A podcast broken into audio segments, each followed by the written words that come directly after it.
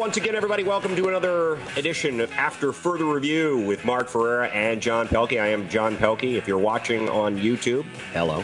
Uh, that's Mark Ferrera in the middle. Jeff Taylor, our producer, is to your left, my right, as I'm staring at you. This is just still throwing me off a little bit, Mark Ferrera, that uh, that we're staring at each other, uh, and I know other people are watching it as well. That, well, that's that, what's throwing you off because we've been staring at each other this entire time. Yeah, yeah, I know. Yeah, that doesn't bother we, me. We've had Skype, and that's the only way we've been able to, you know, do this the way we've been able to do it since end of March, and uh, we've been seeing each other's mugs the entire time. So yeah, but just, that other people are seeing it as well just right. just disconcerting to me. And I mean, it, it's it's what what is it? Two other people? We had like two other people watch it the other. Uh, right. The show the loved other, by twos. Loved loved by Lenny and Tom Marino. So and we. You know, we didn't promo it today, so how many people maybe didn't get a notice, didn't get a notification? Um, we're, we're dropping the ball on the promotional end of things at John Pelkey. I'm I'm I'm I'm, call, I'm calling us out publicly right now for all the. I can't. Well, the, I can't let you guys shortchange Brian's, I assume, mother, who also checked in. I'm assuming that's one of uh, Mark's sisters. Yes. Yes, Leslie checked in. Yes, right. she did listen for it, and and she sent me a picture. She just sent me a text with the progressive. I mean, with the uh, top ten Super Bowl quarterback graphic up there, and the three talking heads on the side, and the picture that she captured was Tom Brady in a Bucs uniform. It's great.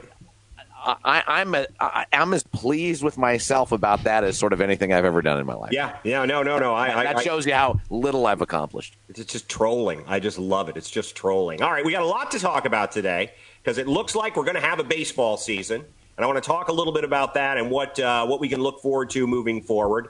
Uh, we're going to have a little epilogue to our deep dive on the Oakland A's of the 1970s. I have a story that I'm going to, and I'm, I'm going to attempt to put together this story as an analogy for how we're dealing with things politically. I'm, I'm going to try okay, to do like that. It. Yeah, yeah. I am going to try to do that. Uh, we're also going to have a potpourri segment where we talk about a, a, lot of things, the Mississippi state flag being among them, the, the Bubba Wallace situation right. uh, as well. Um, the Washington Redskins have removed George Preston Marshall, their longtime owners, from the Ring of Honor. Um, I, irony of, of, about uh, trying to be racially uh, sensitive for the Washington Redskins, my my boyhood favorite team, um, and uh, and some other. Still your favorite team. I mean, still your favorite team. It, it is. It is. But the team that I grew up watching. Um, right um, before I knew uh, the with a long storied history. Yes, yes, very much. Why long. would you want to destroy any of that heritage, John? I just don't. I just don't. people, people won't know. People won't know the team exists anymore. if George Preston Marshall is no longer uh, revered, then people won't know that uh, that it existed. Anyway, so we have all those things to talk about. But I'm but I'm going to start on a little bit of a downer note, guys. Raise your hand. Raise your hand if you're shocked. Raise your hand if you're shocked, ladies and gentlemen. I think I am a joy. I think I am a joyous day at the beach. Normally, I really do think joy filled. You are joy filled. I am as a rule. just filled with joy. You really are, as a rule. Um, but takes, uh, a, takes takes a, takes some getting out. Takes some getting out. But uh, as a rule, you're joy filled. Yeah, it's it's true. Um, and I'm a little melancholy. And um, uh, yeah, yeah. Well, but here, here, a couple reasons why, and, and, we'll just throw this out there. Uh, Mark and I both work Universal Studios Florida. That's how I got to Central Florida 30 uh, years ago, and they've had a big round of layoffs, and it's affected some people we've known. So that's that's sad. It's just piling on. You know, this year just sucks. Let's be honest. Um, we are literally in any other year uh, after Further Review becoming a podcast would be uh, we would be they'd be picketing our homes, telling us to shut up and stop, please polluting the airwaves. But we we're, we're kind of a positive this year, so that should give you an idea of where the bar on this year has been set. But it's, you know, it's just adding more onto that. We have friends now who are um, unemployed.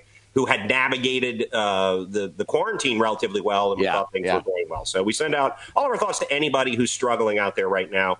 Um, no full disclosure, I'm I'm pretty damn lucky uh, to be uh, as comfortable as I am going through all of this. But here's the thing: I am from Northern Virginia, as you know.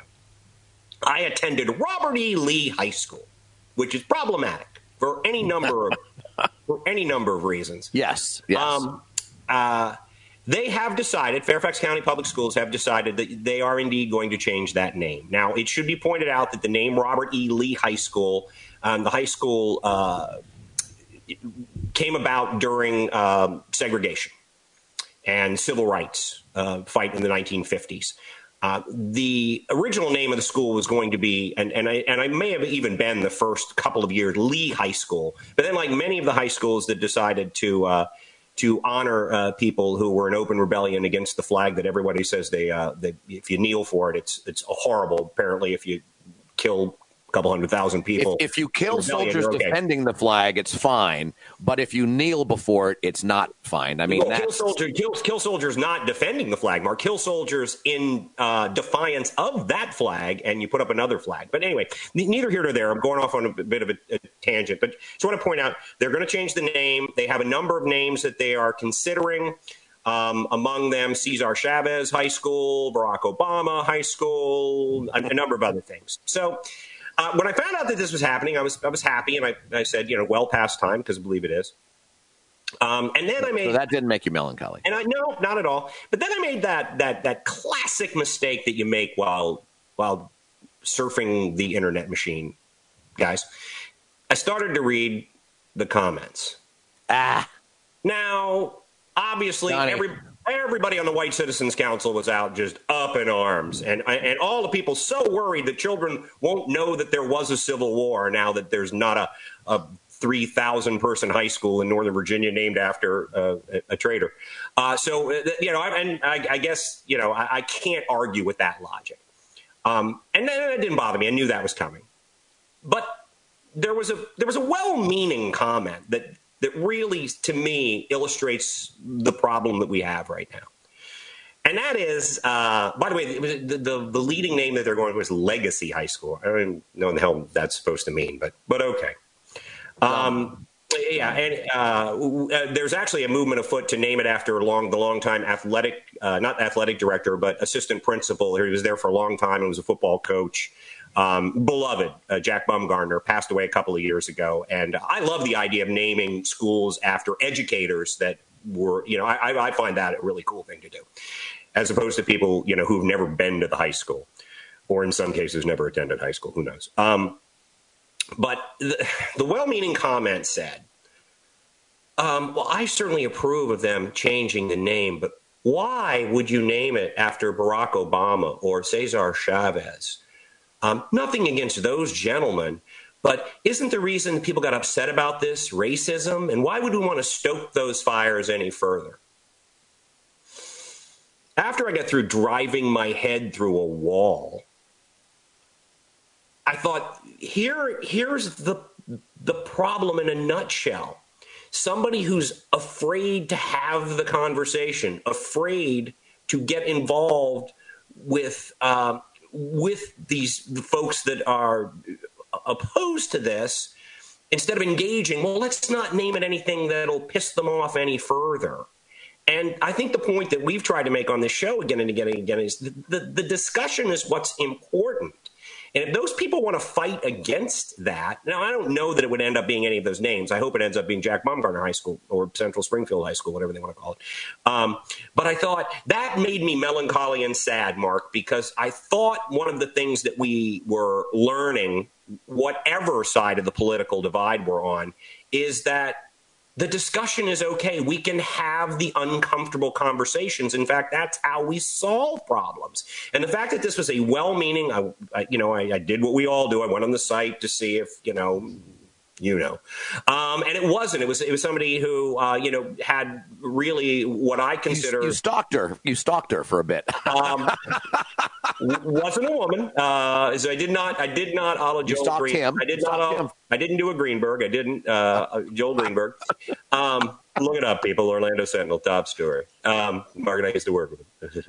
uh, but but it just it just can you get it why, why was melancholy, Mark? Because I looked at that and I thought this is the wrong sentiment. I mean, I I don't even really have people having a problem with it being called Barack Obama High School or Cesar Chavez High School. I, I would have no issue with that. But I get that. But being unwilling to being being afraid that you're going to piss off the racists, which is essentially what they said, we're never going to educate each other if we don't engage. And I just, that made me melancholy. Your feelings? Well, I think, uh, you know, there's no doubt. And, and maybe what they meant more than racism was um, lightning rod kind of figures that involve well, race. Well, the quote, and I'll misquote it a little bit, but it was, you know, didn't didn't people get upset be, because of for racial reasons? Why would we stoke those fires anymore? So it was it it, it was seriously a racial comment. I you know it it and I don't think that person that, was a racist. I think they are just like, and I'm sorry to keep cutting you off, Mark, but well, it is a show, and so that's it, what. Yeah, it it's it's it's a Wednesday. Is my whole thing about more? Some people are more upset about discussions of racism than they are actual racism, and it just no, sort of illustrated that. that to me again. I just think you know the thing is is that eh, you know Barack Obama is a divisive figure, sure. and primarily because he was a president of the United States. Now, you know, again, my tendency is to is to is to do, do the whataboutism kind of kind of uh, argument, which is which is you know what about when when they named highways or airports after Ronald Reagan? Right. No one had a problem with that. I had he a huge a, problem with he, that. He, well, I had an enormous was, problem with that. Yeah, but you weren't loud about it, and you weren't on. You know, you weren't screaming about it like like these folks I, are doing about I sent Barack a pony. Obama. I sent a Pony Express rider out with my uh, objections daily with your objections, and, and who are you objecting to? Are you objecting to just the forces that uh, that deem names just, for highways and airports? I just I just asked the Pony Express rider to ride through uh, all the towns and uh, inform people that I was unhappy with it. That's all.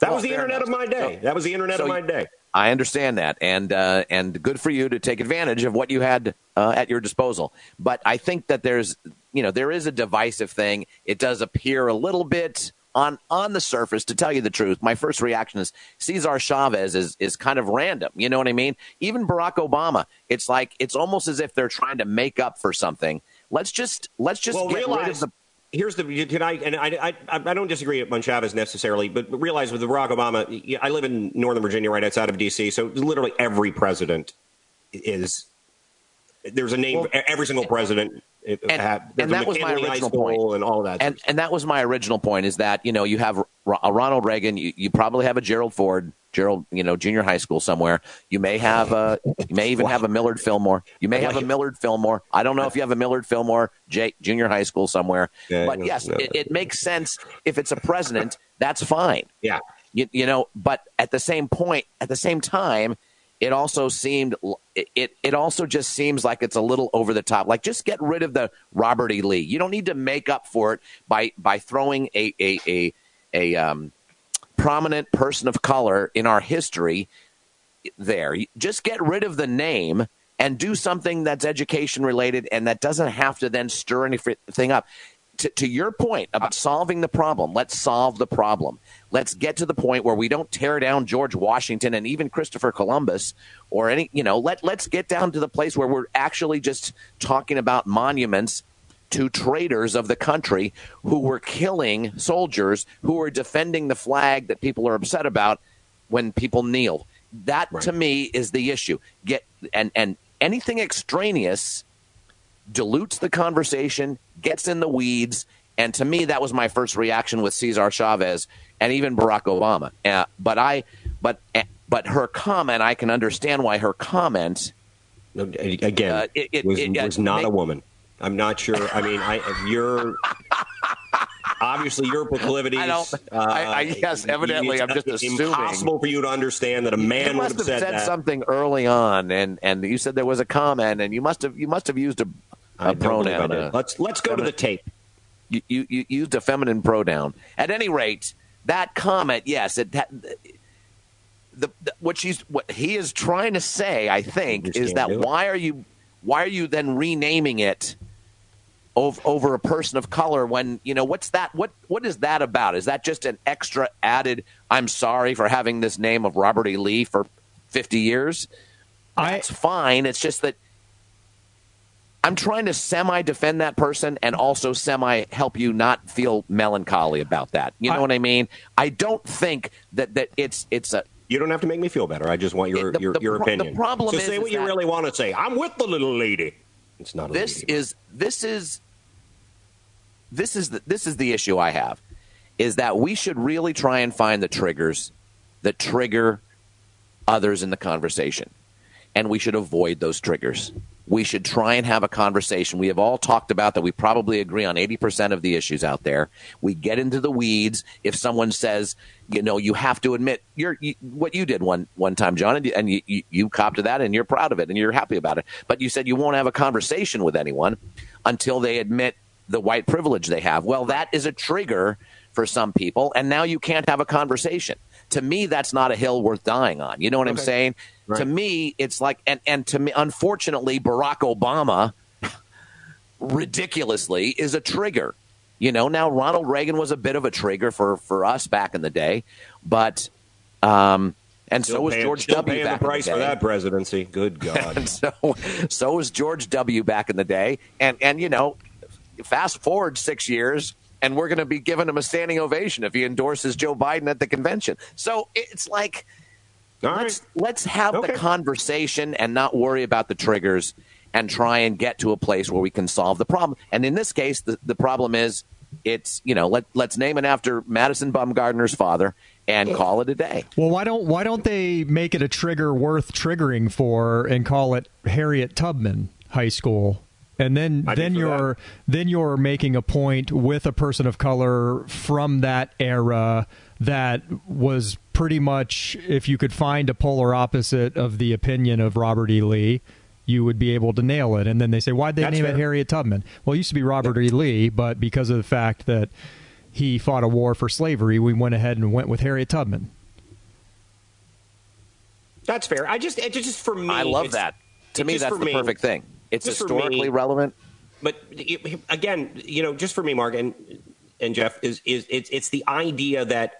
And and and, I, and it's not that I completely disagree with you, Mark, but these conversations are going to be uncomfortable, and I think we have to stop trying to avoid that. That's just my opinion, and that's why I was no, melancholy. I agree with you wholeheartedly, John. But I think part of the uncomfortability is us refraining from from from things that we ha- that you know that uh, allow uh, that deny us from even talking at all. In other Maybe. words, if we if we can't have a conversation without the other person admitting that they have white privilege, then that's uncomfortable for us. If we really think that that's important, which you do, and I totally, uh, I mean, I do agree with you on that. But it's like in terms of a conversation, that would be our uncomfortability. You see what I'm saying? That's our uncomfortability that we're going to have a conversation with these folks and and and they're not comfortable admitting that they have white privilege and yet we're still going to have a conversation. That puts us in an uncomfortable position. And so I agree with you about those conversations, but it's got to work both ways. Mm. And, you know, and that's all I'm saying is that I think we've crossed the Rubicon, frankly, when it comes to that. That's just me. We've spent too much time on this, frankly. And I, and I, I, like Harriet Tubman. I think Harriet I do too. perfect. I, I, do too. Uh, and let's get her on the twenty dollar bill Absolutely. That's right. And and wipe Andrew Jackson from the memory of all of those who live in this great country. For the love of God, finally. And yeah, I mean, all right. you know, all right. Anyway, we can talk about this forever. All right. Anyway, I think she deserves a larger bill than that, but that's just me. See, well, see, give, given the fact, it, given the it fact, it will be in less in circulation then, Jeff. Yeah, I was going. to Yeah, but it'll mean given the fact so where everybody's much more. finances are now, maybe the twenty might be too high of a circulated bill because we ain't going to be seeing many of those anymore. Oh my God, they'll be like Paulie. He ain't going to see him no more. All right, let's move on. Let's move on to a progressive trivia. Mark Ferrera, Suns PowerPoint, which yeah. I know disappoints you. Um, it does. I, I, I was on it and I did not have enough time to finish it. Friday we will have visual aids for our progressive trivia. Our production values will go up yet another notch on after further review coming up Friday. And again, the notch, the uh, where we started is very very low. No notches, zero notches. Right, we're notchless. Then we had one notch with the uh, the top ten quarterbacks. Okay. We had some other notches with uh, with Jeff being able to put uh, comments yeah. as lower thirds on the screen, which was highly cool, if you ask me. And uh, so Jeff did some nice work uh, going back and forth, switching back and forth. You, you, were kind of a switcher. You were a director in that show when I when I looked back on it during during the uh, top ten. Congratulations, Jeff. Well done. Looking for an NFL player, past or present, his playoff passer rating roughly 20 points lower than his regular season passer rating. He won a total of 14 games as a three year starter in college. It's not a lot of games, John Pelkey, in three years. As how many? A, 14. 14 games in three years. Okay. Yeah, that's that's less than five per year. Average, Thank you for doing the math. If you're doing the math, he has uh, thrown for roughly a thousand yards in the playoffs, and during one season led the league in pass attempts. Pretty, uh, pretty nebulous. Wow, interesting. So she wasn't good in college. That, you're saying? That, well, he didn't play on a good team. See that, that, that's that's the key. He didn't play with a good team. He obviously was pretty good. Huh. Okay. We'll have to think about that now. So uh, playoff passer rating roughly 20 points lower than regular season passer rating. Won a total of 14 games as a three-year starter in college. Thrown for roughly a thousand yards in the playoffs, and in one season led the league in pass attempts. Okay. All right. Well, I have no guess and it, it'll be a lot more fun. It'll be a lot more fun when we have the visual aid up there because then we can just then our listeners and our viewers listeners and our viewers can see what is is happening there and they uh, they can visually look at it like it was in the club my whole can, my whole my whole vision john yeah. is to make this show you know, exactly like the club. Well, that that show's never going to exist ever again. So that's probably yeah. a good that that show is. Uh, does that yeah. does that ever come back? Does that no, show ever come I, back? I, can, I cannot imagine that that would ever come back. They've been looking to do that for years over there. Anyway, they're they're upset they have to put sports on the TVs, let alone have us there talking about it. so your vision is to have me in the other room producing a different show. Is uh, that's that's what I'm getting from that. Yeah. No, no, no, no, not not quite that far, Jack. Not quite that far. all right, all right. So that's the progressive trivia. Fun stuff. I'm gonna think about that. That's gonna that's gonna bother me because I, I should the college thing should be a giveaway for me. I was, but I, I don't, was, but I don't yet know if it's a uh, uh, retired player or not. So you, he did. He did throw. Uh, he, a... he did throw. Uh, he has thrown. He he did kind of make it sound like it's a person that's still playing.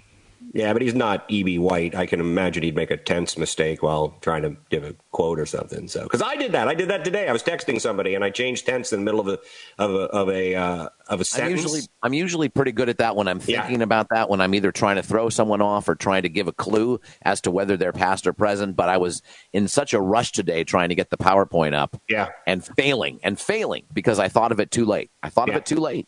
It's okay. It's okay. But no. I, I literally had I spent more time apologizing to the person that I'd switched tense in this uh, in in this text, and then I was called out for that.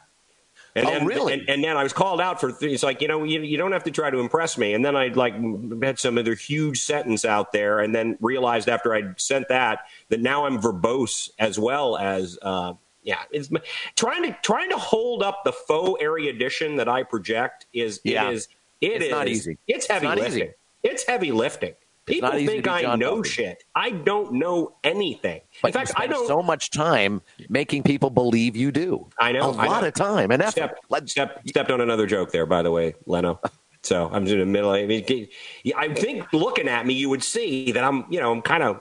He's got, a, he's got a punchline, and then it's like, I can't tell. Which, I can't which, tell. Ah, Robert E. Lee. It, it's constant verbosity from you. I can't tell whether it's just yet another point yeah. or a joke. I'm sorry. I mean, I haven't. I, saw, I haven't gotten there yet. Sorry about that. But go ahead. Let's I see saw, if we can do the joke again. I saw constant verbosity open for the DBs at the 930 Club. So there you go. By the way, the 930 Club was streaming stuff live online concerts that they had and stuff.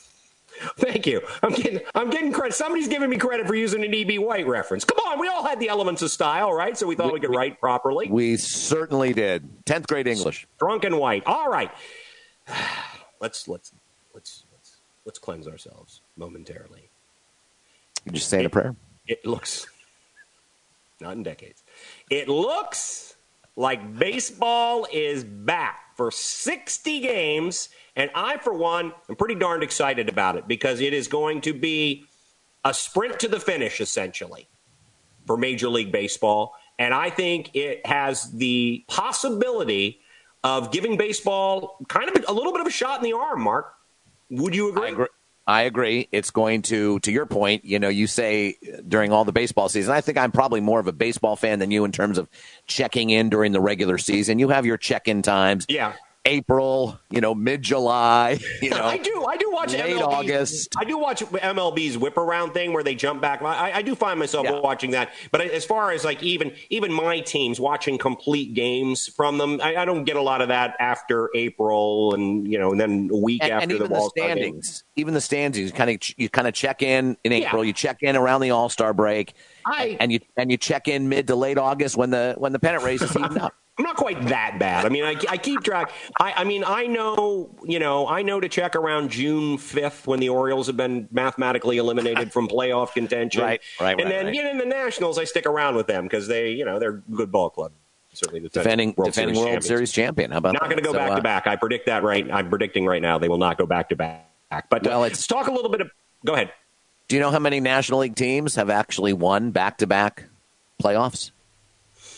Um, I'm sorry, back to back World, World Series? Series? Yeah in the last, well, let's say let's say the last almost hundred years, basically hundred years. I would say the 1976 or 75, 76 Cincinnati Reds. They're the only ones. Yeah, yep. that's what I thought. Yeah, and there you go, man. Well, there's a. I'll tell you what. It's been a while. I feel like it's coming again because we lost our we the proverbial we lost our star player again, and we tend to world, win World Series when the star player goes away. And short seasons for Strasburg and Scherzer sounds good to me. All right. Yeah, it's, I mean, it's certainly a possibility. It's certainly a possibility. And I want to talk about in the potpourri, I'm going to talk about who the two leading contenders to get to the World Series are, according to Las Vegas, and why, despite what I've said on every sports show I've ever done, I would 100% be in favor of this being the matchup. But we'll talk about that later. Let's talk a little about the season. Um, the one thing that I found disappointing uh, with the season is that they're going to go with a standard playoff format. Yeah. There's yeah, not going to be an expanded, be playoff because I thought they could really put together a great tournament um, if they if they expanded the playoffs. Um, a lot of blame going to the players for this because they required that Major League Baseball put forth or they, they go with the uh, what they had said they were going to do back in April or March or whenever it was. Um, but I, it's just disappointing me as a fan because I think there, while I do believe that the the shortened season and the race to the playoffs is going to be a lot of fun, I think having more teams in that playoff at the end of the season really, really could have been a boost for baseball. So I'm going to give no, them. I'm a, disappointed. I'm going to give them a B on putting this together this way. Well, yeah, that I think that's fair. Maybe a B plus just for finally getting their heads out of their collective sure. asses. Sure. And uh, what's your feeling about Tony Clark right now? Tony Clark right now. You're feeling? I'm um he's he's he's he's at about a B minus. Okay. Oh, well, that's good. Which, which, is an improvement from his D plus. Uh, for a while, he was a B plus when he when he threw the first gauntlet out there and said, "Just tell us when to play." He's right. been a B minus lately because he hasn't followed that up. In in my opinion, uh, in in a smart way for Major League Base for the Players Association or for or for baseball at all. But uh, my feelings about him aren't as horrific as they have been. Having said that, it's a 60 game season. I'm I'm disappointed as well that they didn't expand it to 16 games. It would have been a lot of fun.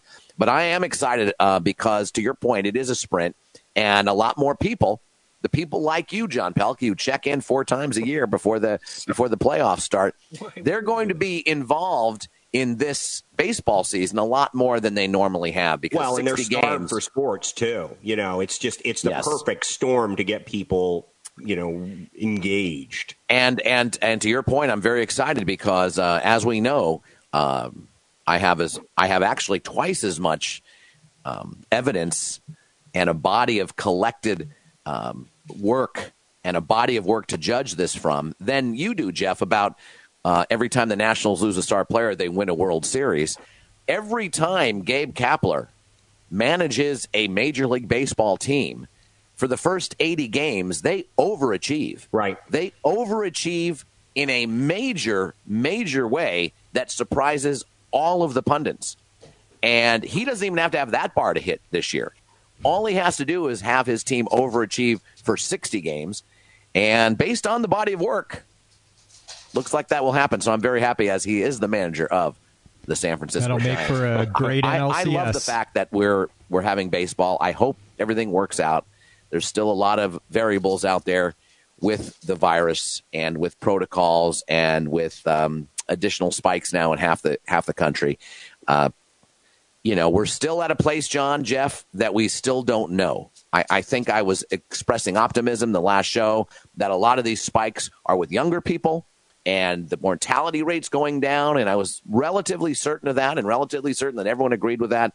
But of course, now over the last two days, as these cases keep going up, well, sure enough, as you know, because deaths and hospitalizations are delayed, we're starting to see surges in that. And we're starting to see the problems, or at least potentially the problems, that New York City and the tri state area were having and Western Europe were having in the early parts of this uh, this pandemic. And I just hope that I just hope that that can be mitigated and that we can contain it and control it and finally get ahead of it, at least enough where you know the, the mortality rate isn't horrible, and at least an amount so that we can have some outdoor.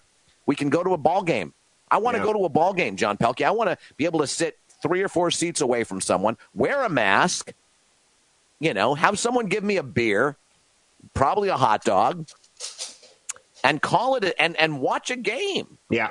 I agree. I, I mean, I would like that. Seems I, safe to that seems safe to me. If every if everything else is going in a positive direction, which of course is up for grabs. Yeah, yeah, absolutely. I think testing in Florida is up 38%, but positive tests are up 88% from that testing. So yeah, we're we're, we're still in the well, midst of things, and we'll see. And I and I want to I want to put away that argument about more tests equal more cases. New York City has 174,000 tests per million. That leads. That's twice as much as the country. Mm-hmm. That's as much as as the best countries in the world have done, the, the Spains, the, the, the Frances of the world, 174,000 tests per million.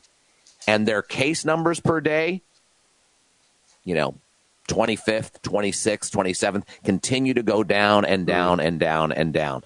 So one thing has zero to do with the other. Let's put that argument to bed. All right. Well, let's talk a little about the upcoming season and what we can look forward to. The first thing is uh, I did a little research on this as to what baseball experts were projecting your team would need to do to get to the playoffs. Right. Where is how many games is it going to take? How many wins is it going to take? Where are we? Where could we most likely find uh, where our teams uh, need to be? And as best as I can see it, Mark, the teams that make the playoffs are going to win between 43 and 30, 33 and 43 games. Now, this is based on the fact that the best 50 game winning percentage over the last three seasons has been the Los Angeles Dodgers. And that prorated to a 60 game season would be 43 wins. And that sort of also is in keeping with uh, kind of yearly projections within within a game or two if you if you go back 5 or 6 seasons.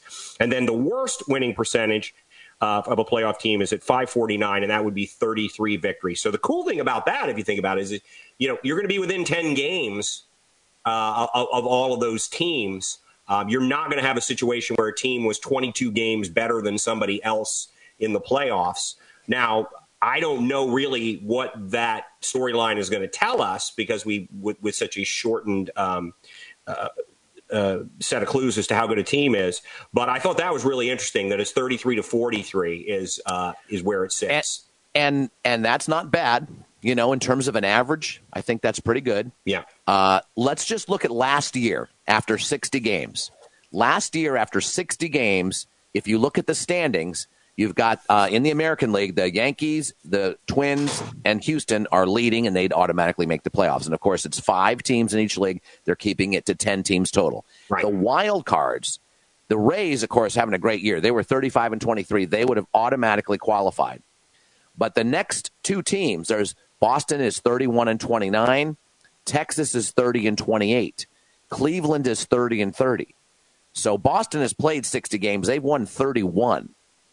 Texas, even if yeah, two more games. So it looks like it looks like last year, 31 games would qualify for the second wild card, which is just barely over 500. Right. And in that same article you read, they were they were assuming around 5 games over 500 would be about where people would land, and that's where 33, 33 is six right. games over. Right, and, and then um, they and they said, and I should point out that they said, you know, it could be a game or two on either side of that is like, so you could get a 45 win team, or, or, or again, to your point, a 31 win team.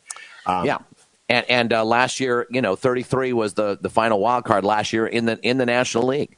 And uh, as a matter of fact, after 60 games last year, to my point, the Philadelphia Phillies were in first place in the National League East. The Bryce Harper led Philadelphia. Under the direction of Gabe Kapler now with the San Francisco Giants. All right, so I think I think that's kind of fun, and it gives us a good place as we're starting to watch games um, uh, to kind of gauge how our team's doing. Because you know, Mark, in regular baseball season, you have a five game losing streak. Eh, you have a five game losing streak in a sixty game season. That could do you in. Yeah, I mean that could yeah, yeah, be yeah. the first five games of the season. You know, you go, yeah, you know, you go two and seven out of the block and uh, you could just be done for. No, I know they. You know how they always say you you, you don't you don't win an, a pennant in April, but you can lose a pennant in April. Well, well, you you you you will you will win a pennant in April this year, and you will lose a pennant right. in April this year. I mean, if you're not if if you don't get off to a hot start, John, or at least maintain 500 for the first 20 games or so, yeah, you're done. Yeah, yeah, it's it, it's it's really going to make it interesting. That's why it's, it's fun. You, you've got to tune in every night because it's like holy crap. The, the Orioles have dropped two in a row. Uh, I got to watch this third game because if they drop that, well, then you know, I'm not going to order my Orioles playoff stuff. The good news, John, is that this year, despite the fact that they will probably be eliminated from playoff contention before Game 30, at least it will be in August. It won't be June that they get a. It'll be August. So I can't That's use a- the joke I always lose. I can't use the joke I always use that this is the latest point in the season where the Orioles have not been eliminated. Normally I do that about June 11th. That's my point. All right. It- it- okay. Fine. Now, a couple other things, and I want to get through. I want to get through this stuff because there's a lot of fun stuff. You know about them? they're going to use the minor league extra innings uh, formula. Did you see this? I did. I did. All right. I want, I want to get you both to chime in on this. For people who don't know, the minor league extra innings situation works this way. In any inning after the ninth, the tenth inning on, the inning begins with a player. Uh, a, a- a player on the team that's now on offense because it wouldn't make any sense otherwise on second base. Somebody you've got a runner on second base. now he would not be an earned run for the pitcher, so that kind of messes with earned run average and stuff. It would be if he scored, it would be scored as as if it were an error sort of situation. Um, but they're going to do that to try to expedite extra innings because obviously you don't want to be playing too many 16 inning games in a 60 game season where you don't really have many days off. Um, I initially read it and I was really surprised because baseball is monolithic in in its trying to change. But you know, one of the, the, the one of the joys of baseball is that you can compare statistics from different eras, um, taking away the dead ball era and and and, and giving credence to the, the idea that African Americans weren't in the game until 1947. Um, but you, you can compare uh, statistics because it didn't change that much. I'm really surprised that baseball decided to go with this, and I think it's going to be a lot of fun. Well, I think it's fine this year because Yeah. none of the statistics will matter this year. Right. So right. Uh, I wouldn't none of- advocate it for a 162 game season, but I'm thinking in a No, 60 game not. season, I think it it, it adds more drama to the a season. pitcher's ERA or whatever it is, it doesn't. Everyone's good. This is a one-off year. No one's going to care about this. No one's going to set any records unless it's you know records for um, uh, you know, uh, uh, for for, for um, maybe. May, I mean, you could still get. You could still win the consecutive hits one, which is what fifty-six games. Yeah, boy, that'd be still do that if you get a hit in every game except three. That would be a lot of fun. You could still do a few of the records out there, but you're You not know how we would any- always say- gonna know how- records, obviously. You know how we would always say when we're doing a game over at Sports Complex that like a guy would get a hit in the first or second inning, and the joke would always be, "There goes the no hitter." Well, Yeah. honestly, uh, uh, it's like after by if we get to Game Five, it's like Joe DiMaggio can pop the cork because there are only 55 games left in the season, so nobody's going to have the 56 game hitting. We will know if Joe DiMaggio's record is safe less than a week into the season. Yeah, that's true. That's true. And and every other record is obviously safe as well. Well, so uh, I I think that's a good idea. one. they- There is one, it's not a record, but there is one milestone that I want to talk about, individual milestone that is that it is possible could be broken. And that is somebody could hit 400. that's true. Now, That's true. it's not likely because only one player has hit over 400 in the first 60 games of a season. That's the other thing we think is the first 60 games of the season. That And there are players. Uh, no, uh, it's Chipper Jones, actually. In uh, wow. 2008, he hit 408 through the first 60 games of the season. You would think wow. you would think both of us would know that working Brave spring training all those years, but I, I was not. I did not have that memory. So it's unlikely but that is probably the one that, that there's certainly a possibility, and it, it's a bit of a um, a wild card, uh, for lack of a better term, because uh, everybody's coming in with a lot less. Um, a lot less spring training, a lot less workout, and teams haven't played together. So the possibility that you know some you could you could end up with pitchers who aren't warmed up until two or three weeks into the season, that somebody could just get off on on a on a tear uh, and and hit 400. I, that's the only one that I would say because you know obviously the ones where you're compiling numbers, but but hitting for average in something is something you could you could actually well, actually. and obviously they're not going to count that. They're going to have like double, triple asterisks for that. If if right. someone does finish over 400, it won't be a real statistic in that sense, but it could but it could happen and it'd be a lot of fun to see. Now, I didn't read to see if the if the playoffs included this minor league extra inning rule. They it they does not continue? regular season, okay. just regular Good. season. Yeah, that's why I approved of it because I thought, well, it's yeah. kind of really fun uh, to yeah. do in a shortened season. It also should be pointed out when it comes to the 400 that the last 10 years, the guy who came closest to doing that in 60 games was Cody Bellinger, and he was hitting 376. So it's you know it's it, that's just sort of a fun thing to watch. It'd be it'd be it would be that would I baseball has a tendency to have these things happen where. Uh, when it seems like uh, interest is waning, something helps push it over, uh, get it back into the consciousness. Certainly, the 60 game season, and then if somebody did have an assault on 400, even though it would be an asterisk assault, it would be kind of fun. But uh, I wouldn't bet on it. Uh, prorated, by the way, in case you're you're scoring at home, and why would you be scoring? It's a podcast. Um, prorated, a 50 home run year would. Uh, would translate to 18 and a half home runs. So if somebody hits 20 yeah. in this 60 game season, yeah. then, you know, that's going to be like a 54 home run year. Ah, you know, I don't, I don't put any stock in that. I don't. Well, I mean, but it, but, it, but, it, but it would be hitting home it's runs. Like if you have two home runs the first game, that that's you know you're going to hit 300 20 home runs. Right. You know what I mean? But I'm just saying, if we come to the end of the season and somebody has 20 or 22 home runs, you can look at that and, and, and say, and listen, we know people go through slumps and everything, but you could look at that and say, given what the, you know, it's prorated, it's math, that you were you're going to have a pretty damn good over 50 home run season. I'm just, you know, I'm just throwing that out there. You don't like it. I get it. Well, no, no, it's okay. Uh, I think Matt Williams had 43 home runs um, in 1994 when they and they cut the season off what mid-April in that, mm-hmm. and uh, obviously that was before McGwire and Sosa and the like, and mid-August, so they uh, not mid not mid-April. I'm sorry, mid August. That's what I. If he had, had that many mid April, that would have been remarkable. That would have certainly been w- worth noting. But I people mean, noted that, but they quickly forgot about it. You know what I mean? Because yeah. it's 43 home runs in the end. But yes, it, it, you know the Montreal Expos were set to set re- set records in terms of how many victories they had in the season. There's all kinds of things happening. Um, yeah, but if someone has 18 or 20, it's like good start. But we've seen that we've seen that multiple times where you know they get off to a fast start and it's you know, and that's what it is. It's all about. What if it's Buster start. Posey, Mark? What if it's Buster Posey, who has if it's, 22 if, home if runs? It's Buster then Posey. It, then is it immediately to the Hall of Fame pre-retirement for Buster? Oh, Posey? he's he's he's already in the Hall of Fame. No, but I mean they don't even wait for him to retire. He's he becomes the first player put in on an active. He's inducted in between games of a twilight doubleheader. if they ever had a twilight doubleheader anymore, uh, maybe perhaps they would do with, that. But with uh, rainouts, they may need him this year. If he yeah, I agree. If he has 18 home runs after 60 games, pretty sure Gabe Kapler's done his done his duty. Done done what we have seen him do every single time out as a manager. Interesting, so. and one more interesting statistic before we get uh, we we get away from this. I, I just I'm, I'm, just really excited about it. Frankly, it's just so fun to start looking at numbers in baseball. But uh, only one player in Major League Baseball history has hit 20 home runs and stolen 20 bases in the first 60 games of a season. Oh, that's a fun stat. Yeah, you know who it was?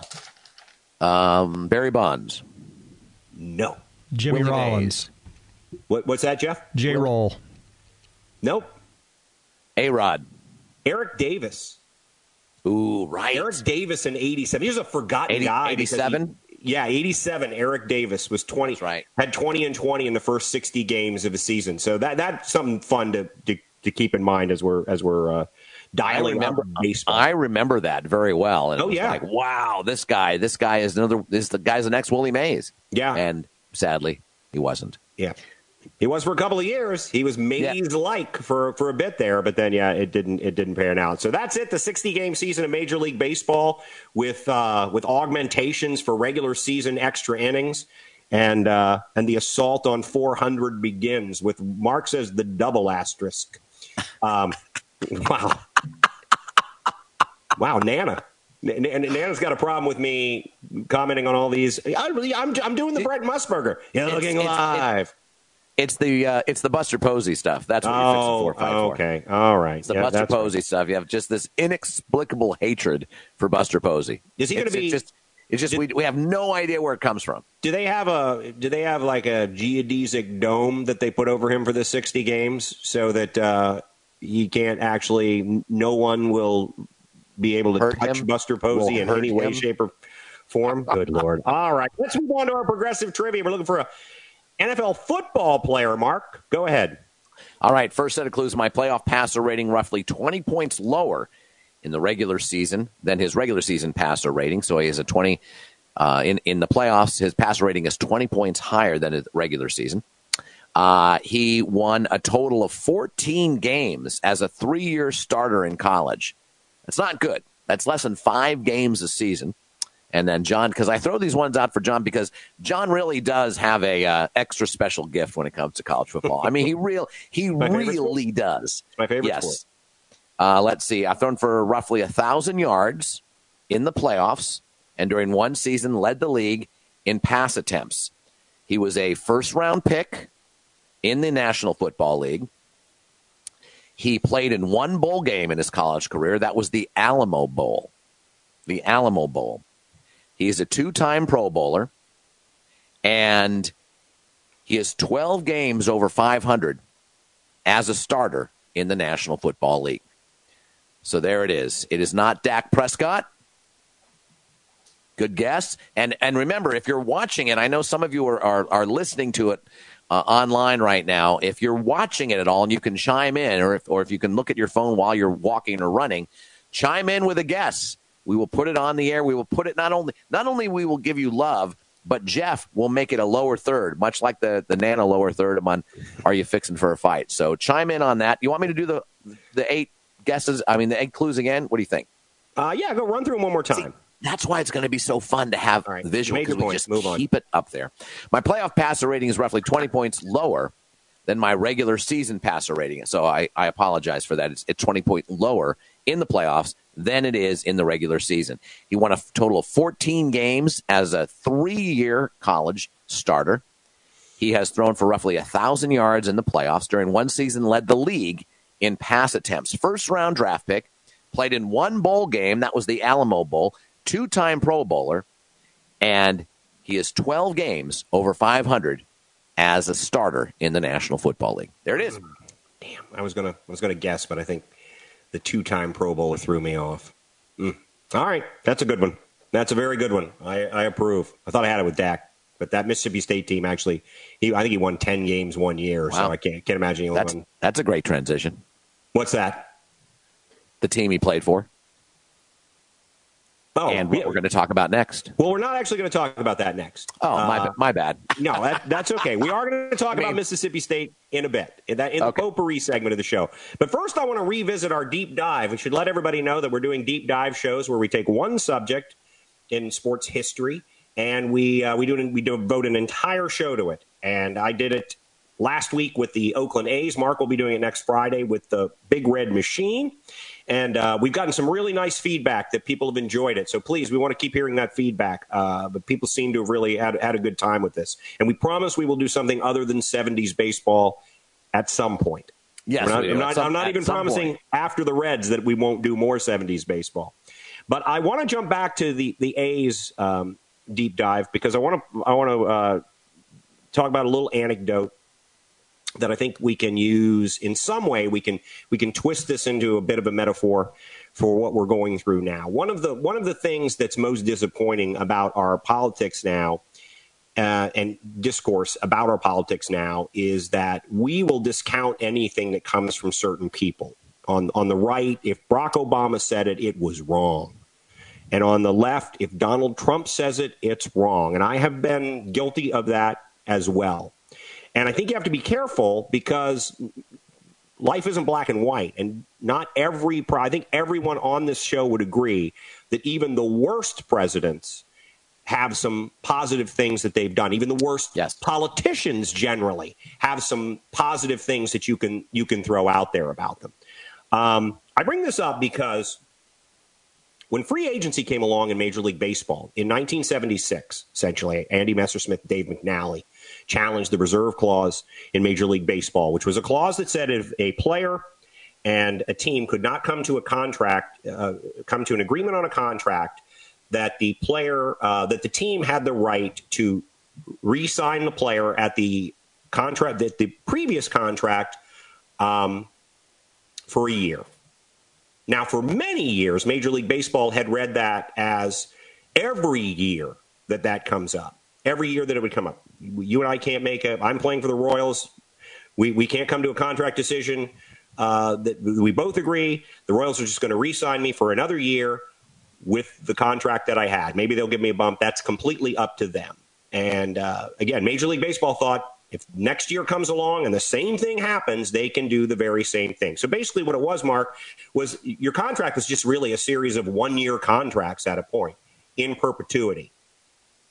Um, they, that was challenged by uh, Andy Messersmith of the Dodgers, Dave McNally, the Montreal Expos, and eventually they won through arbitration. They they won. What's amusing you so much while I'm telling this story? You're just you're just terribly amused by things and paying little or no attention to what I'm talking. I'm listening to everything you're saying, but I am multitasking, looking at some of the uh, the comments. That's are, are you oh, comments? Good lord, um, we have a lot of comments. We do we really? And I'm sure they're all negative towards me. Here's the reason I bring this up.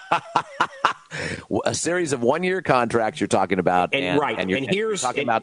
76. Yeah. Yeah. Uh, yeah uh, so, anyway, Major League Baseball lost their arbitration deal and free agency became a, a, real thing in baseball.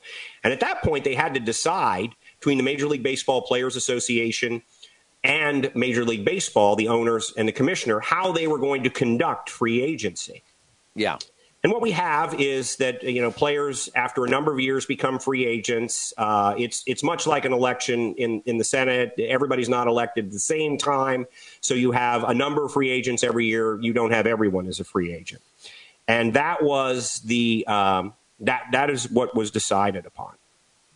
When free agency came down, though, Charles Finley, the owner of the A's, he proposed that every player become a free agent every year. That there were no ex- extended contracts, if, unless the team had signed somebody uh, for, for two or three years beyond that, if, if the player agreed. But that the player had the right to just sign a series of one year contracts, complete and utter free agency.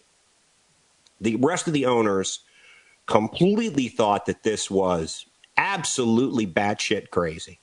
Oh my God. All they could foresee was that every year we're going to have to go we're going to have to go through this and we have to put a team together every year and right. so no one no one supported charlie finley with this no one at all the happiest people that the owners completely because he was Charlie Finley and essentially said that. At this point, anything Finley said, they were just going to give him a middle finger and going to listen because he was pain in the ass. Right. The people who were happiest that the owners uh, paid no credence to this idea were the Major League Baseball Players Association and Marvin Miller. Because what Miller realized and what Finley realized was that if every player were available every year, that would actually drive prices down because you would have a much larger pool of talent to draw from. And that by running them through uh, free agency, a few players a year, couple dozen, three dozen, whatever it is per year, then they would be a more valuable uh, they would be a more valuable entity for the owners. So what the owners really did by just shouting down and saying, "Oh, he's Charlie Finley, he's full of shit. We're not going to listen to him. He's he's he's nuts." They basically cost themselves millions of dollars. Well, And you're absolutely right because if you only have a few out there, you know the uh, the commodity by definition, yeah. supply and demand, uh, is going to be more valuable. If if you uh, need a first baseman and there are five first baseman free agents to choose from, there's going to be a bidding war. But if there are 30 plus first basemen to choose from, eh, you'll you'll you'll work it out. Yeah, if you have four or five needs and you go into free agency and you're trying to get those four or five with a pool of 30 players or whatever it is, you're going to pay top dollar if you have to do it.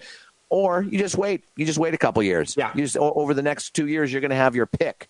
And I think though that there is no way they could have even if they even if they adored Charlie Finley. Right. That does seem operationally pretty much a nightmare. Well, the, to try I, and to try and redo your roster every it, single year, although in a way they sort of do now, but there's all there's there's always a you know a, a, a number a, a, good third of the team at least is constantly returning. Sure, but understand but understand at least uh, also that the players wouldn't have as many options because the, the money just wouldn't be out there, and many of them would probably opt to stay in a situation that they were comfortable with.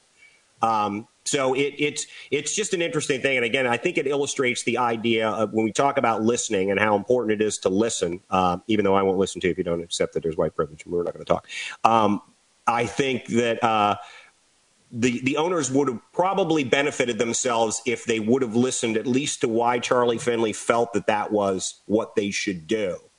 But uh, from the stories that I'm reading, it's just it simply didn't matter. He was talking to a brick wall because he had been such a thorn in their side for so long. Yeah. But again, and designated Miller, hitter.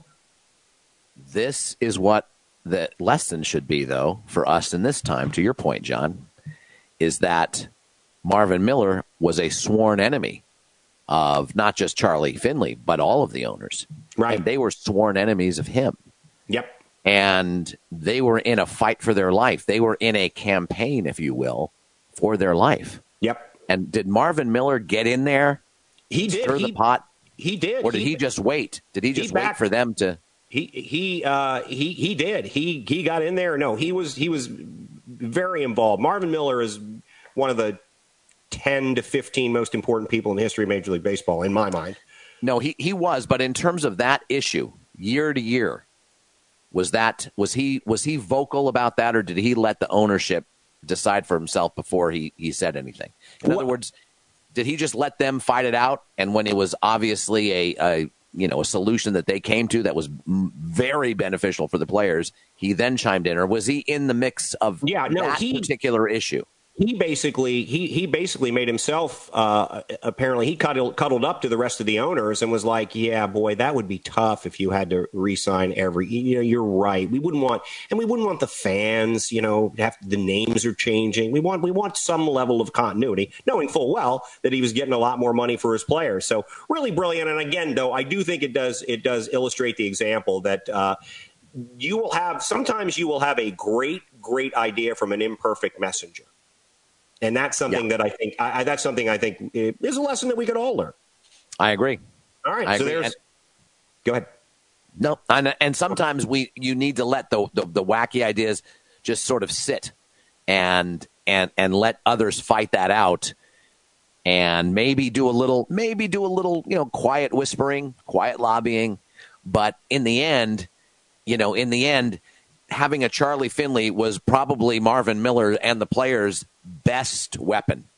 Agreed. In the end. Agreed. Yeah, in the yeah. end. Absolutely. Uh, just a couple more things about that A's thing as I wrapped it up, finding out, you know, the, the after Alvin Dark left, Chuck Tanner took over those A's, and I don't remember this because at that point they'd become irrelevant. Um, but you know, and then Chuck Tanner famously, in '79, manages the, uh, uh, in my mind, the uh, least deserving World Series champion of all time, the 1979 uh, Pittsburgh Pirates. Um, but uh, I would say the 1988 Los Angeles Dodgers. but but that's that's spectacular, Mark. That was a spectacular way to win. All right, so that's it. That's the last about our A's deep dive. I but I, I really really uh, encourage people to, to, to read a little bit more about these guys, and they were just they not only were they the best team in baseball for three years, they were a lot of fun to watch in that period of time as well. Uh, big hitters, they went deep a lot. They had amazing pitching, and as we talked about in the show, Mark came came to the playoffs. They they went five games in the best of five, and generally seven yeah. games in the best of seven, and games were one run games. I think there was a series where they were all three three to two victories in, in a five game, all but one in a five game series. So look into the uh, amazing A's, and while you're there, take a look at the Big Red Machine. We'll be talking about them more on Friday of next week. Now it's time to get back to progressive trivia, Mark. All right, so here we go. We're looking for an NFL player, past or present. Here then are the clues. We're going to give you the first eight clues. Um, I've thrown, uh, well, the first eight clues, which I've already uh, eliminated, but it was uh, his passer rating is 20 points lower in the playoffs than it is in the regular season. He won 14 games as a three year college starter, believe it or not. He had a thousand. He has a thousand yards. He has a thousand yards passing in the playoffs. He um, was a first round pick. He was a two time Pro Bowler.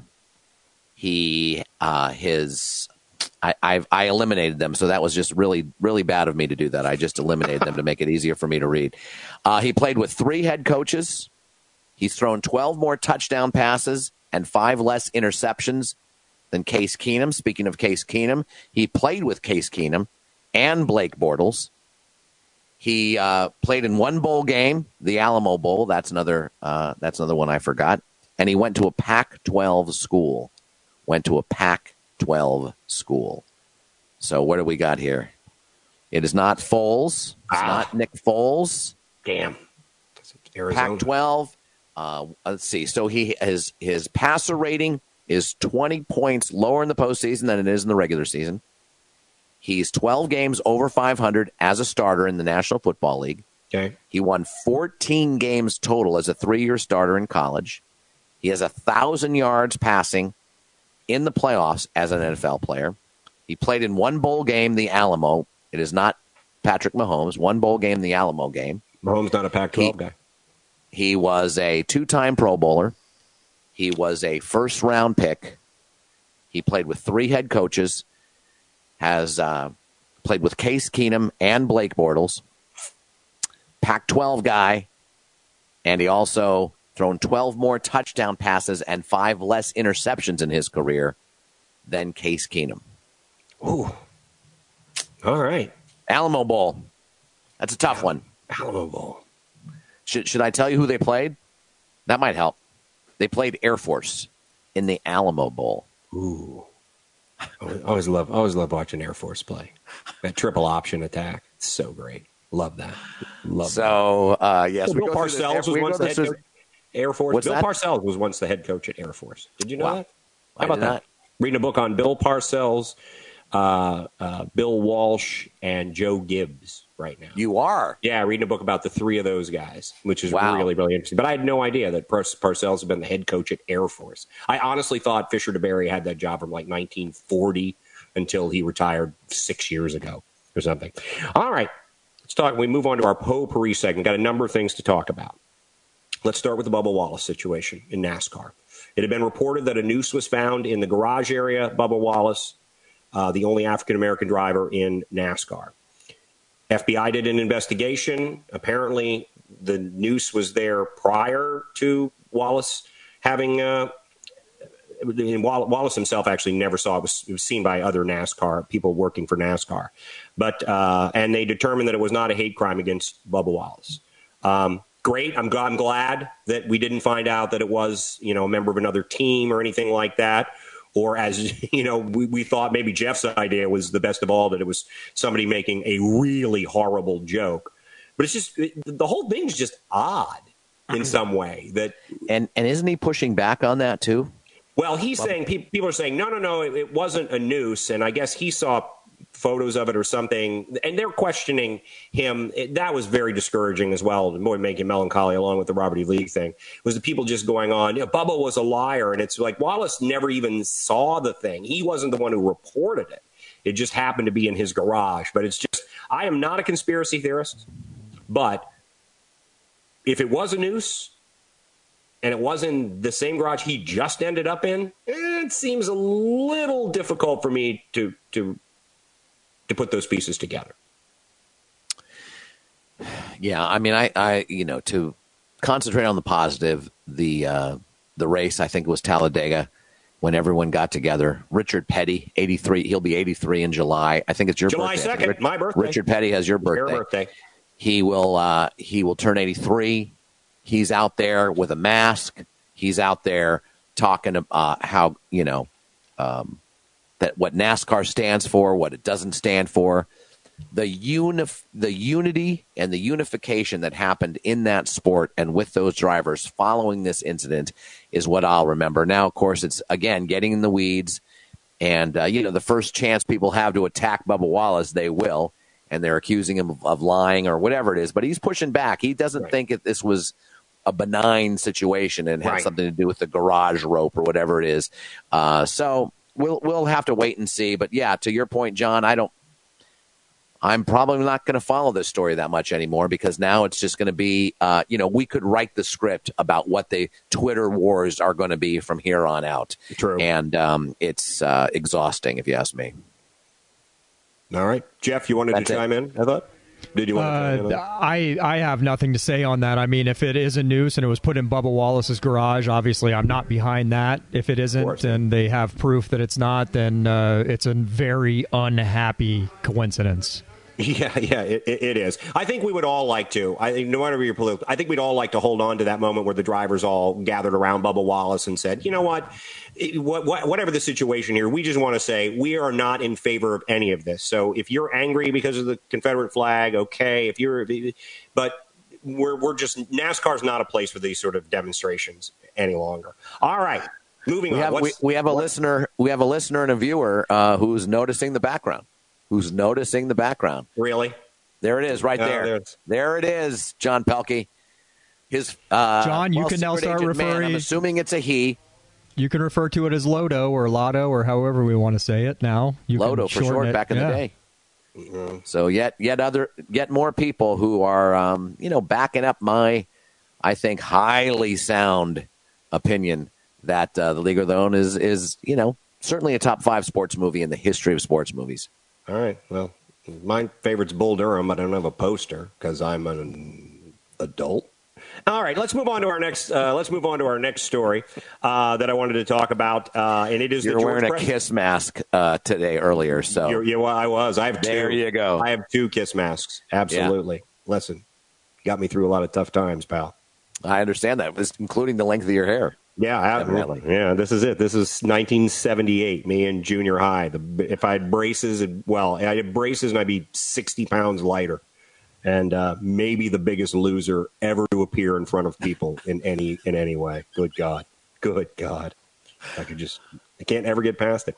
All right. Uh, George Preston Marshall was the owner of the Washington Redskins. Um, he was a noted racist. In fact, George Preston Marshall, who made killed by his own men, crap load of money, not that I know of, um, when he died, he gave money to uh, a number of charities. And in his will, he said that none of the money could go to any charity that helped African American people.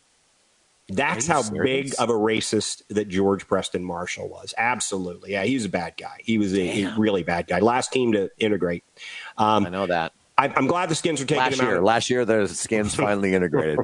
20, 19. No, in 19. I believe it was 2019. January. 62, right? It was yeah, and it was Bobby Mitchell, and it it came at the behest of the Attorney General Robert Kennedy, who said they would not renew, uh, renew the Redskins' lease on DC Stadium, which became RFK Stadium, if they did not integrate, and that's how it happened. And they ended up uh, with Bobby Mitchell, uh, who just passed away recently, one of the uh, Hall of Famer Bobby Mitchell. But I, I, bring it up because I'm glad they're taking him out of the Ring of Honor. Obviously, he didn't belong; he's a man without honor much like the Seminole County tax collector. Um, so, uh, I. I allegedly, allegedly, I can see it.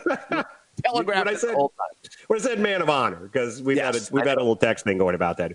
But uh, do you think? I just want to get both of your opinions and it's hard to decide what Dan Snyder is going to do. Well, not really. You just go, whatever's wrong, he'll do it. Um, do, do you think that this is a bit of a tripwire for Dan Snyder finally addressing the racist name of my favorite team? Uh, you know, in my opinion, in my opinion, it's it's clearly a racist name. There's so much that I grew up with that referred to, that I would read, uh, you know, that would refer to uh, Native Americans as Redskins as a complete pejorative, horrible, you know, the, uh, maybe not quite the equivalent of the N word, but but right there, you know, in terms of just disparaging an entire race. That's my opinion about mm. it. But there's also this in this day and age of wokeness and and who's who's the mo- who's the most woke and purity tests and everything else. It seems to be a fight among white people about this stuff. you know, really it really does, does seem it to really be does. a fight about woke white people, and it everything I've read about Native Americans out there is that they don't give a flying rat's. There, ass. there are Native Americans. I, I, will see. Obviously, I'm closer to this story than you are. There, there have been Native American groups that that have protested and continue to protest it, and then there are also other people of color who have come out and protested. But, but, but you are right. There hasn't been a sustained uh, issue with it. it. it. really is more about woke uh, white people. Um, yes. And so, in that sense, we can have this discussion, but, but it doesn't and, make and it I, less racist. it really doesn't make it less racist. No, in my opinion, it's a completely racist, horrible name. But if the preponderance, and I have read a few, it, it seems like more more of an outlier the uh, Native American people or groups that are upset about this. It's and, and and really that to me that needs to be the bar. That needs to be the bar. Like if if if Native Americans are truly offended by it if they don't care because it's like the last thing they have to worry about considering everything they've gone through it, and whatever it is, through by the way. Exactly. I think i think we should take our cue from them. Let's put it that way. Uh, do i think it's a completely disparaging racist term? Absolutely. Absolutely. But is it really up to me and my fellow you know woke whitey woke white? Woke, woke whitey. woke, woke whiteys to to make a call on it? Not at all. Not at all. That's all right. where I come down on it. Fair enough, Jeff. Mark Mark made this a different issue for me before. I was pretty ambivalent on the name change, but now that he's making it a woke white person issue, I really want the woke white people to lose. So, man, I'm in. I find myself supporting the name Redskins, and, and for oh, reasons no, completely. Can't I, I don't know. I, I, just want the woke white people to lose. I think to Mark's point, I thought the best point that Mark made was I think uh, you know uh, the uh, uh educational inequities, uh, the economic issues, uh, rampant sexual abuse on reservations. I mean, there's a lot of problems that Native Americans deal with, and I'm sure they're sort of like, yeah, yeah, I have time for this. Um, yeah. But we'll see. I don't think it'll move Dan Snyder. Again, if there's a bad decision to make, Dan Snyder will make it. He'd have, he'd have, he'd have reinserted Wally Pipp. I'm going to say this right today. Dan Snyder would have put Wally Pipp back uh, in the game when he when he got back. I, I believe I believe his ancestors were loyalists. I believe they were also uh, I believe they were also on the side of the Confederacy. Yeah. I believe his ancestors were against uh, suffrage for women. Sure. Uh, I believe they were isolationists in World War One, in World War Two. Anti-vaxxers. Uh, yeah, it just every issue. On the wrong side of everything. Yes. Been, been, on the wrong side of everything. He yeah. and his and his uh, ascendants. He was pro Dark Ages. That's all I'm saying. Dan Snyder's great great great pro Dark Ages. It was he like was against whoa, Magna Carta. He was whoa, against the Magna Carta. Renaissance, my ass. I want none of it. Back to the plague with you.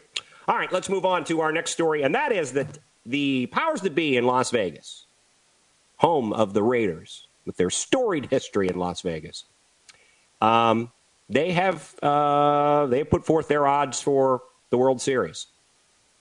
And you know what they're saying? The most likely matchup is Mark. I do. Yankees Dodgers. Do you want me to tell Yankees Dodgers. I, will announce it now. You know that I don't like the Dodgers, and I yeah. hate the New York Yankees. Right. Um, oddly, I hate the Dodgers because I was pulling for the Yankees in those World Series in the 70s because I love Catfish Hunter, and it was before I hated the Yankees. And I hate the Yankees mainly because you know, once I really, really started to be an Orioles fan, you have to hate the Yankees. It's part of what you do. But I think, in addition to all the other things that I think is going to be great about this season, I would be in favor of a Yankees Dodgers World Series. I think it is outside of my one of my teams winning Nats going back to back, Orioles surprising everyone. Uh, I think that's a matchup, the matchup that I would like to get behind, frankly. And I could, I'm really not going to cheer for either of them, but I just think it would be the best thing for baseball. I don't disagree with you at all. As a matter of fact, I wholeheartedly agree with you. If the Giants aren't involved at all, or if they are uh, clearly not as good a team coming into the season as well, I don't know. Certainly, the ten teams that are going to make the playoffs are nowhere near as good as those folks. Uh, really, when the Dodgers are good and the Giants aren't, and when the Yankees are good, every year I sort of root for a Dodgers Yankees World Series because it is great for baseball. And all of those naysayers that talk about national overnight ratings would have to eat all of their words with a yeah. world with a World Series of the Dodgers and the Yankees. You know, the last two not last year, but two years before that. I mean, the, the Dodgers have won, I believe, five or six consecutive division titles right now. I believe six um, d- division titles, maybe even seven and they were in th- two two back to back World Series, which is rare for National League teams to even appear in back to back World Series, much less win a National League uh, World Series for a National League team. Those years, the Yankees were also very, very good. The Yankees got to the ALCS against the Astros, the uh, and and and the Yankees made a great run against the the Red Sox as well. Last year, they made a run the Yankees have been on the precipice of making the World Series as well for the last three years. I've been rooting for this for a long time because the Giants have not been good really since 2016. So, yeah, I'm I'm with you 100%, John Pelkey. I think it would be a great cap to a season. Like you remember 1981, it was a strike shortened season. It was very funky and it, it was yep. back and forth and it was two halves of the season. Ended up being Yankees Dodgers, ended up being a great series. And uh, and that's what that's that's what baseball needs, and I'm fully supportive of it. I mean, if you're a real baseball fan, John, not just a Yankee fan, to your point, but if right. you're if you're a fan of the game, of course you should root for that. Of course yeah. you should. I mean, root for your team. I get that. Of course, I yeah. you know I would love nothing more than for the Orioles to win a World Series or the Nats to go back to back. But that notwithstanding, I usually you know pull for the Braves because nominally I work for them and I have some uh, love for the Angels. I voice pull for your Braves. Giants. Voice of the Braves. I've not never been, uh, nor you will pull, I ever be again the voice of the Braves. Do you, um, for, do you pull for the Giants sometimes? I do. Yeah, absolutely. Yeah, even with your hatred of Buster Posey.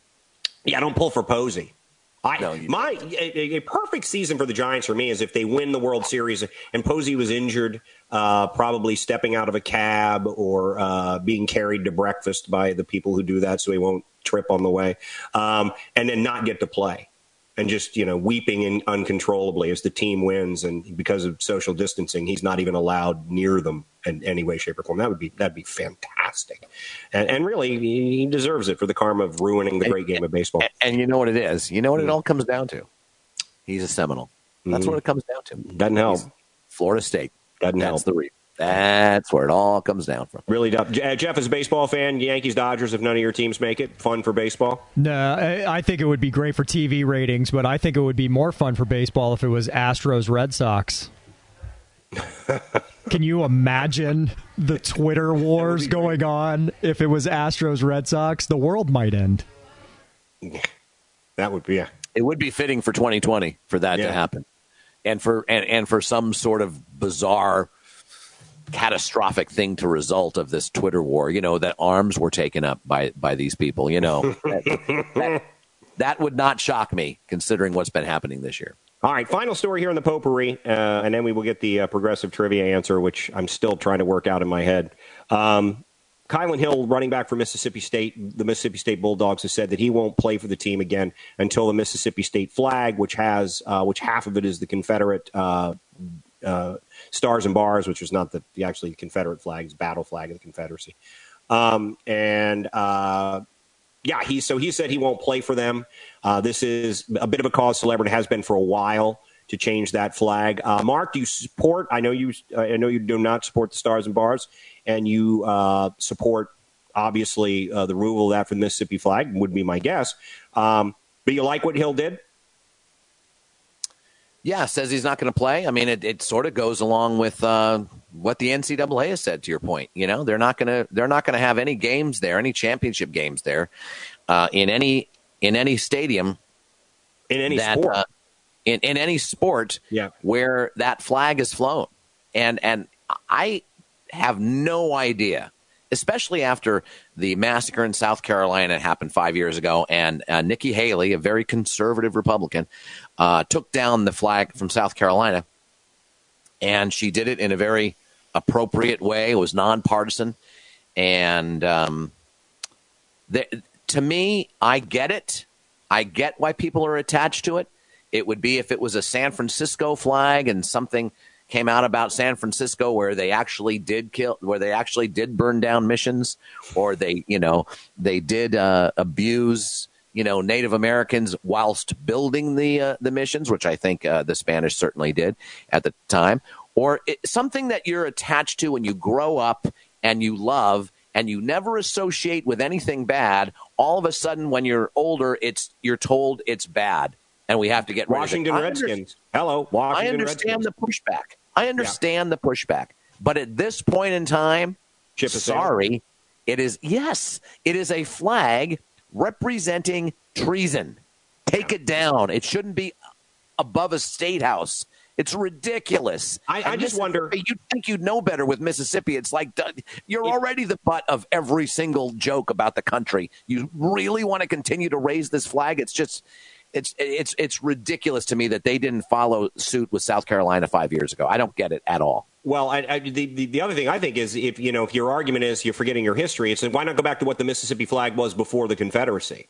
The Mississippi had a state flag prior to the Confederacy. Why wouldn't you just go back to that? Though now in my mind, I've conjured up flags that are so much worse than the stars and bars as to what it could possibly be. None of which can I actually say on this podcast, sans this be edited together in such a way as to make me look like a piece of human garbage. Which I will do. Jeff, your feelings. You, you, you're going to do that anyway? Yeah, uh, I I don't see any reason to continue to have the Confederate flag on a state flag. It just seems to, yeah, I mean, to, to, die on that hill at this point just seems like it, now you're just being contrarian. It's represent it, that flag should represent your entire state, and a lot of the people in your state clearly do not support that flag find a flag that everybody can get behind. And if somebody wants to fly the Confederate flag on their house in Mississippi, go for it. But yeah does not have to represent the entire state. Yeah, and there are people who, in fact, I watched a great special last night on uh, Real Sports uh, where they basically just, Bryant Gumbel talked to all kinds of people through the world of sports coaches, players, agents, commissioners, just about uh, everything that's going on the uh, coronavirus situation and then uh, the sort of Black Lives Matter and civil rights stuff that's going on. And there were a number of uh, there were a number of people, Doc Rivers, most the, the, one I remember the most, who said he he believes that the Confederate flag should, much like the swastika in Germany, be illegal. I don't I don't think we're ever going to get to that, frankly. But I but I do but I do think again, and if you're worried about the history, why not go back to what the Mississippi state flag was prior to? Let's see that and go back to yeah. that because that's really your history as you know as a, as a, as a united state. Um, it, it, it's not about tearing down history, John. It's not, and and and again, you know, our uh, if if you want to break it up into sides, the left wing gives the right wing lots of ammunition mm-hmm. for uh, them to make the allegation that they're tearing down history. They do. They overplay their hand. The left does, just like the right does. It's a human nature thing to overplay your hand. You smell a little blood in the water, and now you're going to go topple down George Washington. And uh, that's not what anyone's interested in. To your point, we're actually interested in the full history of Mississippi outside of four years. Right, right, right. Four years out of, you know, Put William Faulkner on the flag, for God's sake. You know, you, you, you birthed William Faulkner. Uh, there's something to be really, really proud of. But uh, we'll see what happens. I think it's I think it's going to come off the flag. But but I I, I I really do appreciate these guys who are taking stances for their principles.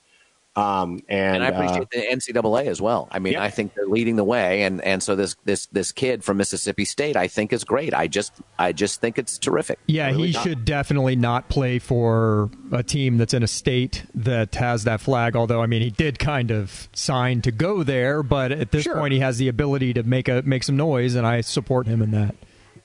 Yeah, and and and uh, coaches at Ole Miss had said in the past that they they had players who just simply wouldn't even consider because you know their mascot was a rebel. People with the flag. It was it was much more ubiquitous at, a, at an Ole Miss game than it is a Mississippi State game.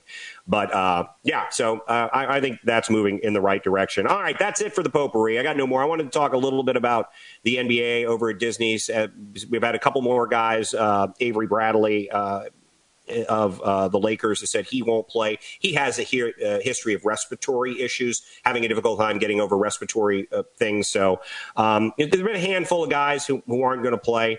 Um, you know what? We'll get to that on Friday. We'll know a little bit more then. I, I don't think the numbers, uh, just just as a yes or no mark, I don't think the numbers are going to get to the point where it's going to be anything detrimental for the NBA to you. No, I don't. But that's with the caveat that all that could change. I mean, it's just amazing how much we don't know with this virus. But yeah, in the end, in the end, I, I, I think it will be somewhat mitigated. And I do think that, you know, these folks, for the most part, are, you know, have great immune systems. And um, I, I don't think we're going to have anything really, really tragic come out of this.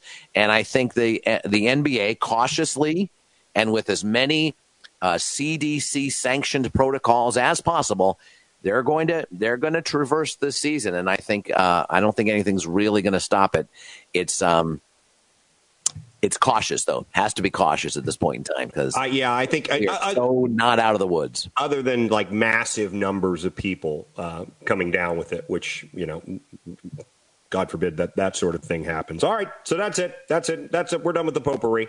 A lot to talk right. about today's potpourri. We're going to get to the answer for the progressive trivia. So if you would please yeah. give slowly give these all again as I work through my mind every quarterback I know in the NFL from the Pac-12. Uh, all right, I'm smiling at the latest comment.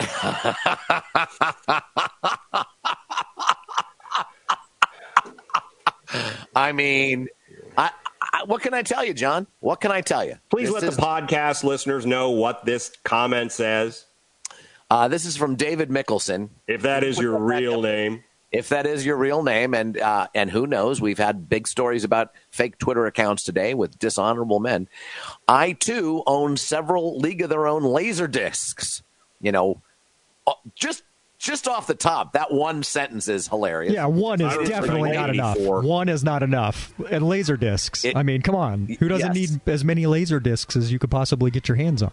It, exactly. It is the greatest sports movie of all time and the greatest movie of 1992. The greatest. I'm going through movies of 1992. Is that not Titanic's so year? Okay, I'm with you.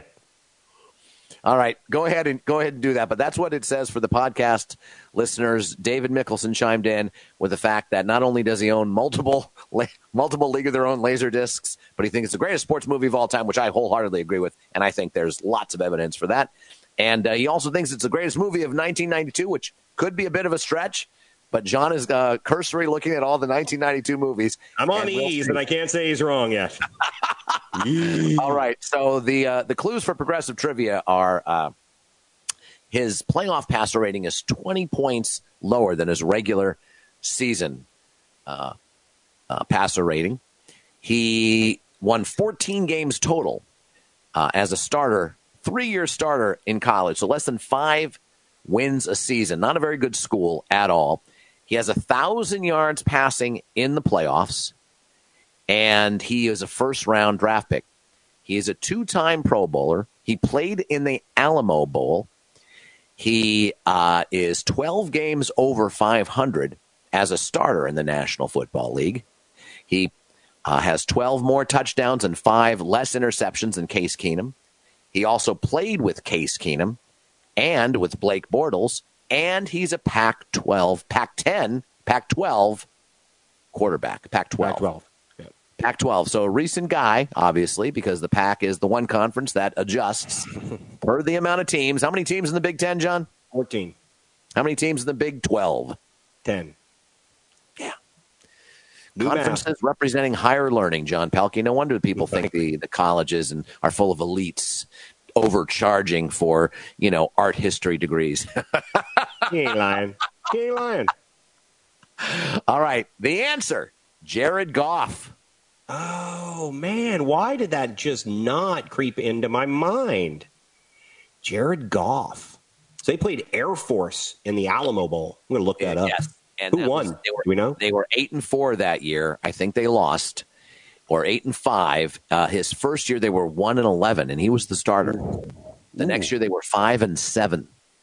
So it was a rough, rough. Oh, oh, and and the one the one um, clue I've forgotten is he played for three head coaches because he had two that first year. Jeff Fisher was fired halfway into the season, and some ran, rando took over that I don't even remember.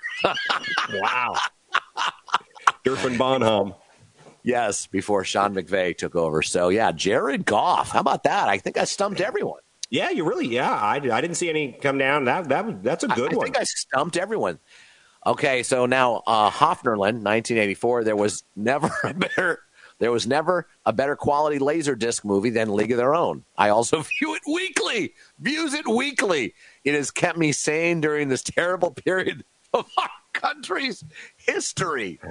Now, I'm just telling you. I'm just telling you, John Pelkey.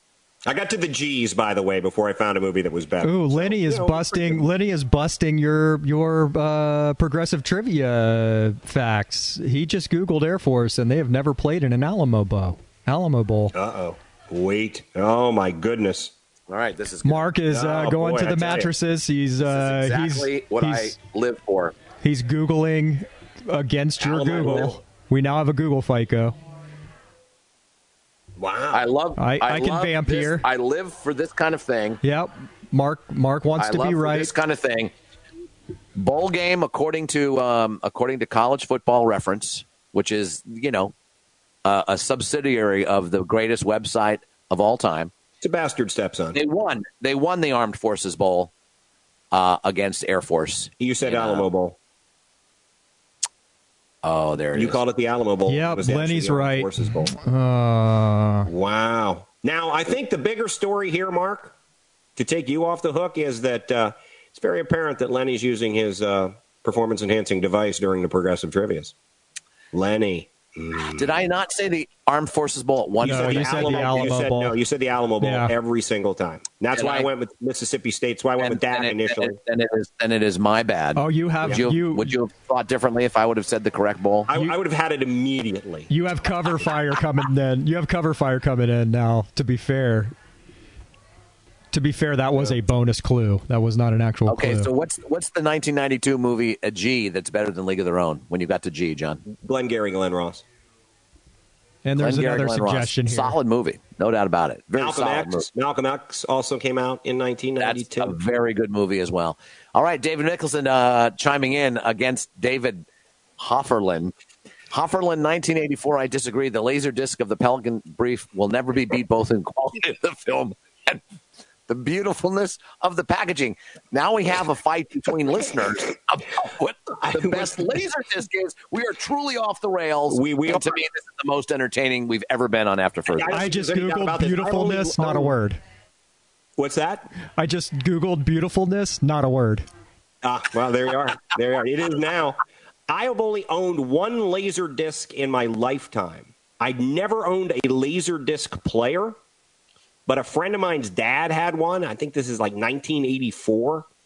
And uh, they'd gotten, you know, it was a big deal to get the laser disc player. And I just so desperately wanted to see a movie that I'd never seen.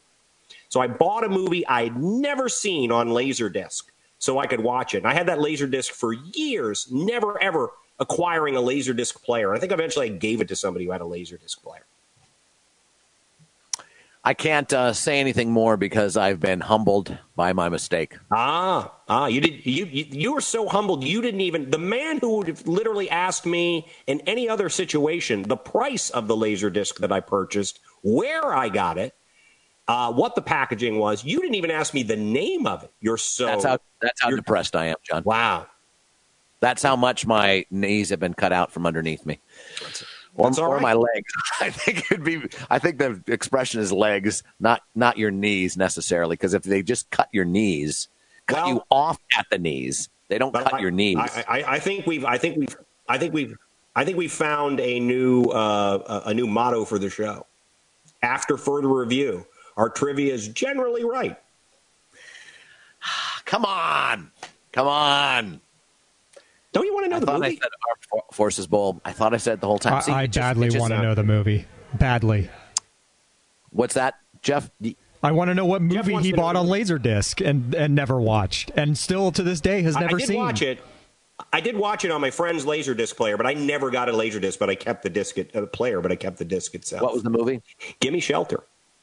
Ah, I'd never Solid. seen Gimme Shelter, and I should say that that uh, Mark was in my wedding, and that one of your gifts was a DVD of uh, Gimme Shelter.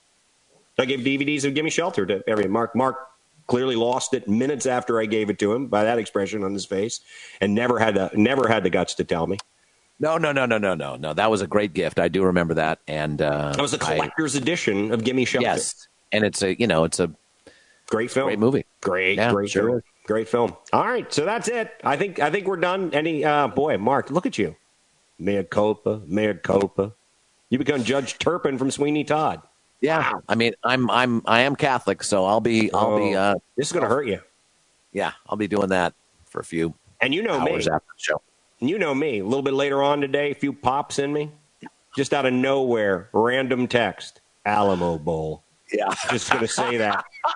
yeah, yeah. And And, you're gonna, gonna- you're slowly but surely, you know, my personality will dis- disintegrate before Yep. your eyes.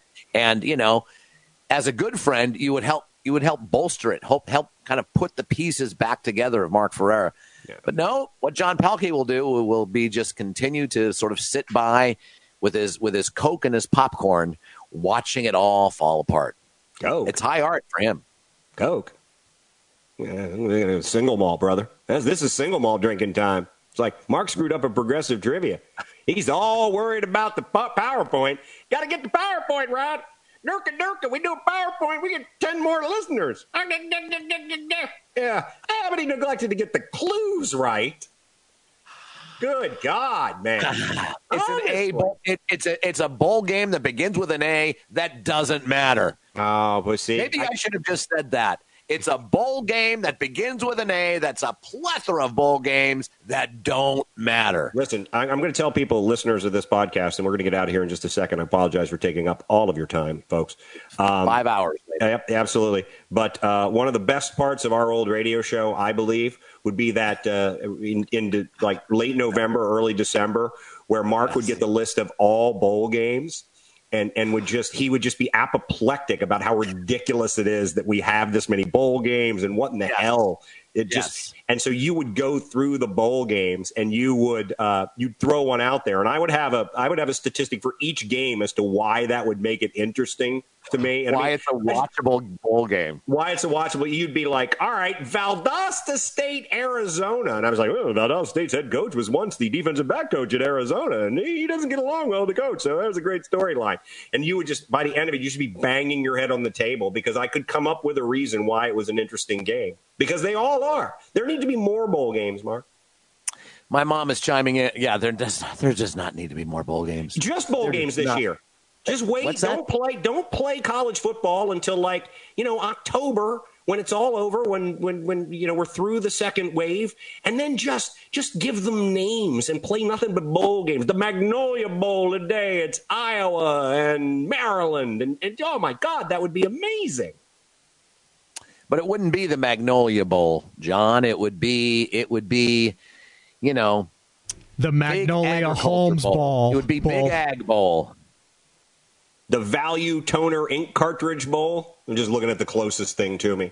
That'd be a hell of a game. exactly. Yeah. It All would- right. Nothing. Nothing would be anything that's actually in nature or something to name. You know, something in the city or Gotta be something corporate. historical. It's got to be It, corporate. It's got to be. It's got to have a corporate name. So, so that's what it is. Um, and yes, my mom's asked, "Does it really bother me?" And yes, it does. it does. I uh, I need to be perfect with progressive trivia. Oh, it, it's killing him. especially especially with the first progressive trivia that stumped everyone. And now, now there's a double asterisk next to it. There really Now is. Because John, if I would have actually said Armed Forces Bowl, he would have immediately got Jared Goff. Immediately, I remember that Cal Air Force Armed Forces Bowl. The problem with Cal is they just didn't have the guys on the team to practice for that triple option attack of Air Force. That's the big problem. You got Goff couldn't run that triple option as well Yeah. as uh, Air Force's quarterback, who you know is currently serving his country. And Yeah, Hallelujah the Poulan Weed Whacker Bowl. Lenny chimes in with the Poulan Weed Whacker. Do we really need the Poulan Weed Whacker Bowl? Yes. I think it was the, Poul- I think it was the yes. Poulan Weed Eater Bowl. I don't think it was Weed Whacker. Uh, I think it was, it was Weed, weed Whacker. Uh, but uh, yes, yes, there were some classic pool. You go to ESPN Louisiana, Classic.